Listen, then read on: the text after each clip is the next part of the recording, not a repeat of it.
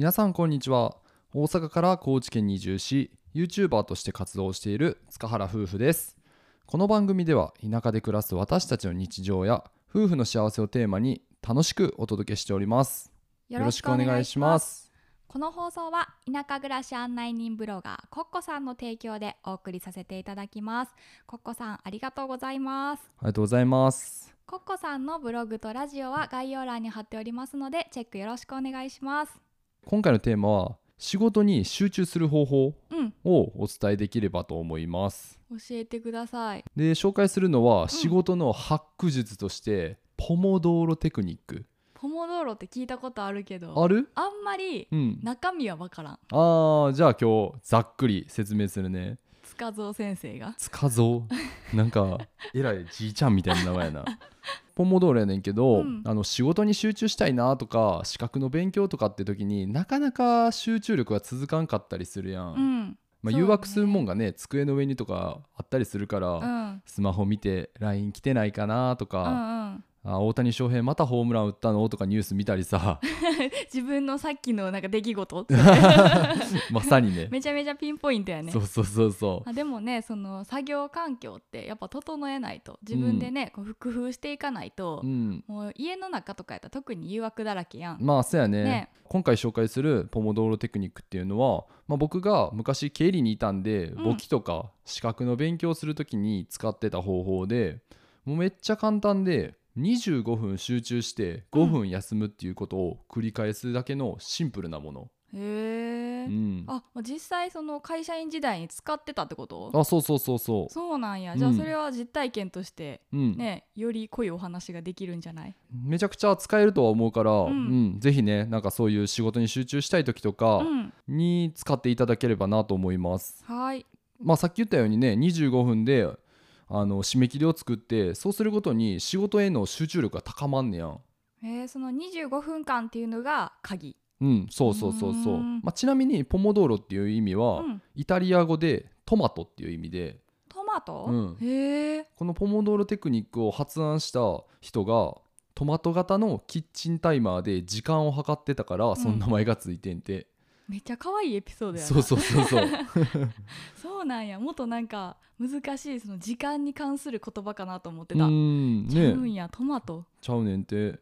でなんで25分なんていうところやねんけど、うん。まあ、脳の働きって、まあ、意識的にコントロールができないっていうのがあって、うんうん。うん、集中力を自分でコントロールできないものをどういうふうにあのコントロールするかっていうとうん。その25分でデッドラインを設ける。うんうん要はもう言葉の通り生と死を分けるような境界線を作ってしまってもう25分経てばもう終わりみたいな。めちゃめちゃすごい考え方やな。そう。作業の話やけど生と死が出てきた。まあそれはもうなんか極論やけど、うんうん。まあ潜在意識の方から危機感を与えて、なるほどね。ね、これまでにやりきらなみたいなむ自分を駆動させるような効果を発揮すんねん。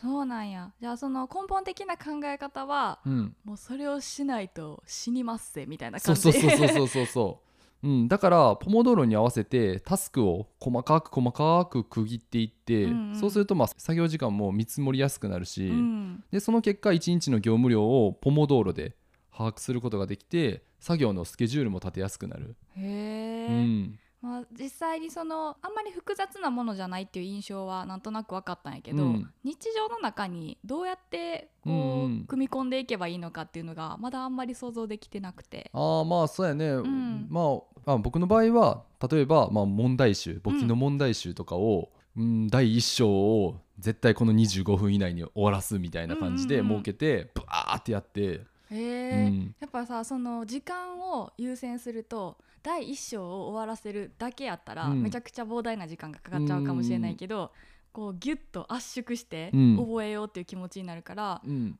どうなん？効率っていうか頭に入ってくる感覚としては。ああ、うん、そうやね、あのうんやっぱりうん短期集中の方が、うん。うんまあ、自分には向いてると思うから、へうん、でやっぱなんか長時間やるっていうのは結構しんどかったりするやん集ー中して、うんうんうんそうやね。でもなんか25分っていうのがちょうどよくてで5分休めるっていうのがあるから、うんうんうんまあそれをねあの繰り返しサイクルでやっていくっていうのが、うん。うんうん集中するにはすごいいいアイディアなんじゃないかなと思ってて、うん。よかった経験でもあるってことやね。そうやね。うん。なんとか簿記はね取れたし、ねうん。まあそんな感じでねこうやってポモドーロテクニックっていうのを使ってもらえば、うんまあ、集中したい時とかにこうやってねポモドーロテクニックを使えばガッと集中して休憩してガッと集中してみたいな感じでね、うんうんうん。あのできるんで仕事に取り入れてみてはどうかなと思ったので今日は話させてもらいました。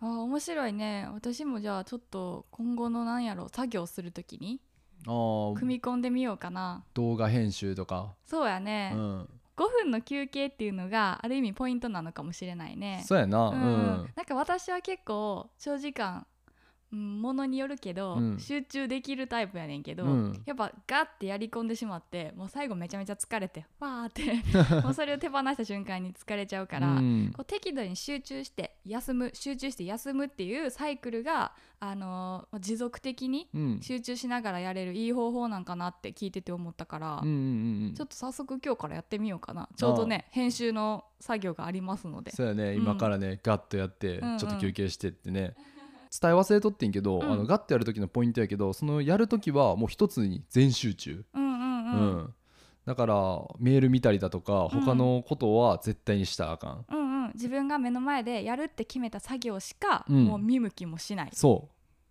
制限を作るってことやう、ね、うん、そうすることによって集中力がより高まりますよと、なるほどね、うん、これはねあの別に私たちの仕事に限らず会社で働いている方とかも、まあ、ちょっとこの作業だけは終わらしたいって時とか、ね、25分測って パーってやることもできるかもしれないし、ぜひ使ってみてほしいなと思います。うんはい、はい。